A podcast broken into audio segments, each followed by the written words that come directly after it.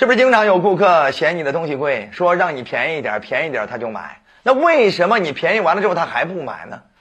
他让你让你就让吗？为什么每次你让完了之后，对方到最后还是把你甩了？你有一种被别人耍了的感觉。其实错不在顾客，而在于你让步的艺术没有把握好。你的让步就根本没有那种价值感，让对方觉得你背后还有很大的利益空间。那对方又跟你谈不下来下边的东西，那对方自然会抛弃你喽。所以，我们怎么样让别人觉得我们背后已经没有太大空间了？我们让别人觉得我们已经让到让无可让了。哎。你要记住，让步不要回报，对方会逼着你步步紧逼，让你妥协让步。让步要回报，就会让对方觉得你背后没有那么大空间了，就会显得你这个让步很有价值，让对方也有成就感，让他觉得他砍价谈判还是蛮厉害的。所以你让步的时候，你要跟对方谈：如果我能给你做出什么让步，那你能为我做什么呢？你能答应我什么样的承诺？你能答应我什么样的条件呢？明白了吗？所以你任何的为对方做的相应的让步，都要跟对方讲条件。只有这样，他才不会步步紧逼，他才会觉得再逼你，其实他自己也要付出更大的代价，所以他就没有太大的动力继续逼你了。好了，那怎么样的让步才是巧妙的，并且有效的、有价值的让步呢？在这里，我送你三条建议。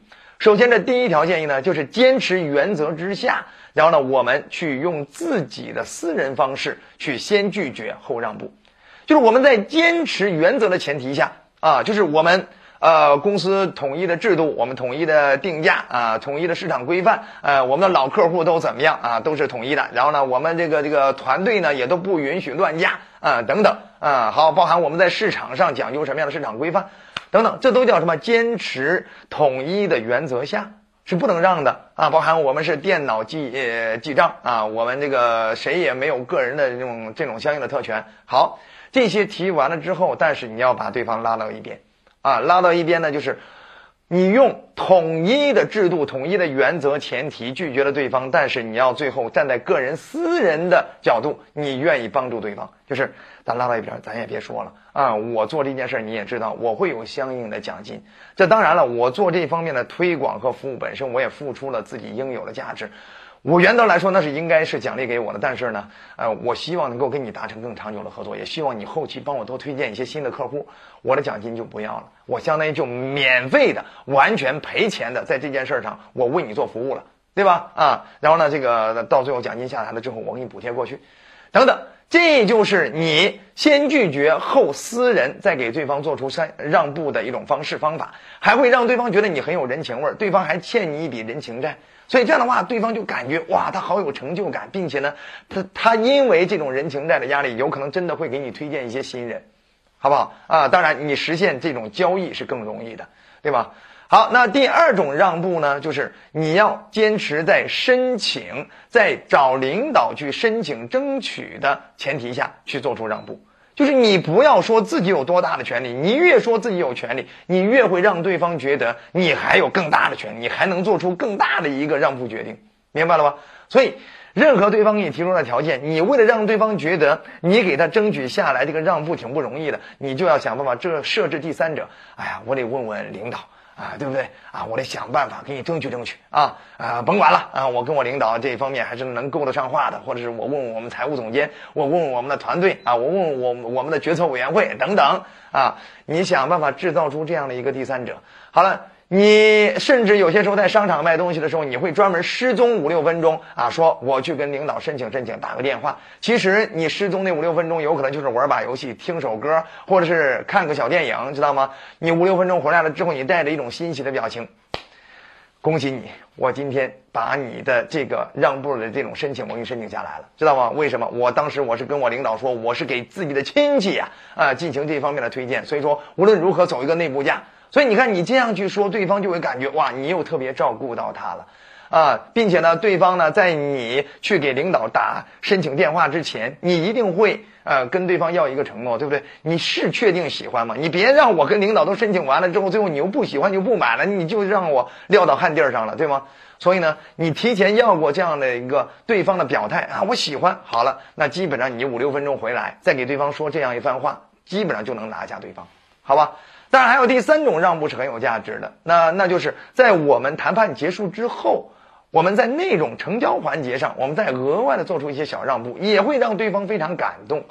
啊，你要知道，谈判都已成定局，都已经交易了，你在那时候完全没必要给对方做让步，但是你又做一些让步，就会让对方特别感动，就让对方觉得，哎，你是一个特别有人情味儿的。啊，你举例说明，就像曾经，呃，我在我们楼下的一个这个饭店啊吃饭的时候，我对那个老板娘印象特别深刻，因为每次我们在结账的时候，她都会想办法给你省个几十块钱啊，就取个整啊，比如说四百三十块钱的，三十块钱给你省了，哎，你看，虽然省的也不算太多，但是他会给你留下一个极好的印象，嗯，因为他完全没有必要给我省啊，他省完了之后，我下回我就还想来。哎，因为我觉得我欠他一笔人情债，人就是在这样一种互惠原理的驱动之下，人有这种人情债，就会有这种人情债亏欠感的驱动，想要还，对不对啊？并且对他的人格印象也会更加深刻。好了，所以这就叫什么？呃，我们成交后啊，我们再做出一些额外的小让步。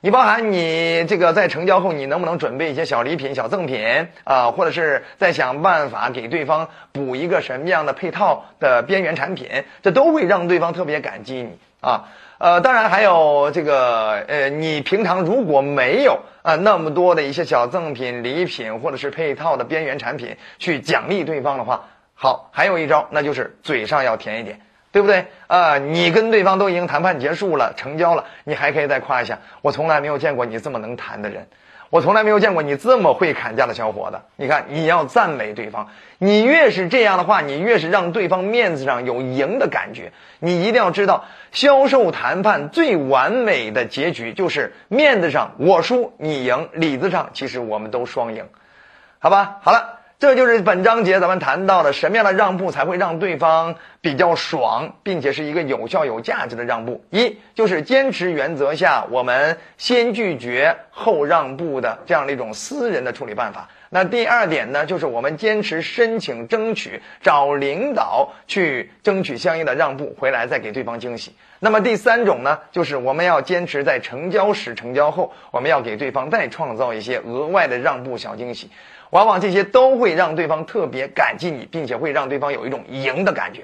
好了，如果你还想持续提高自己的销售谈判技巧、销售谈判能力的话，也欢迎你订阅我们的专栏，因为我们更新了很多能够让你落地的方法论，帮助你倍增你的业绩。